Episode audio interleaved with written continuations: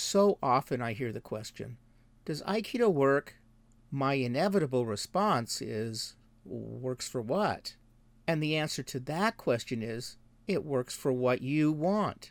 Nothing and no one is perfect, least of all Aikido and its practitioners.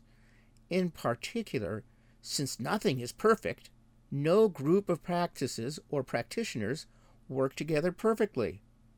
As a result, our practice is going to be a mix of mistakes and compromises.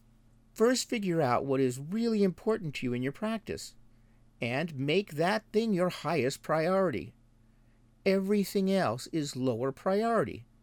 You will have to compromise. Compromise the highest priority things less than the lower priority things. That way, you'll ensure getting as close to as possible what you really want out of your practice.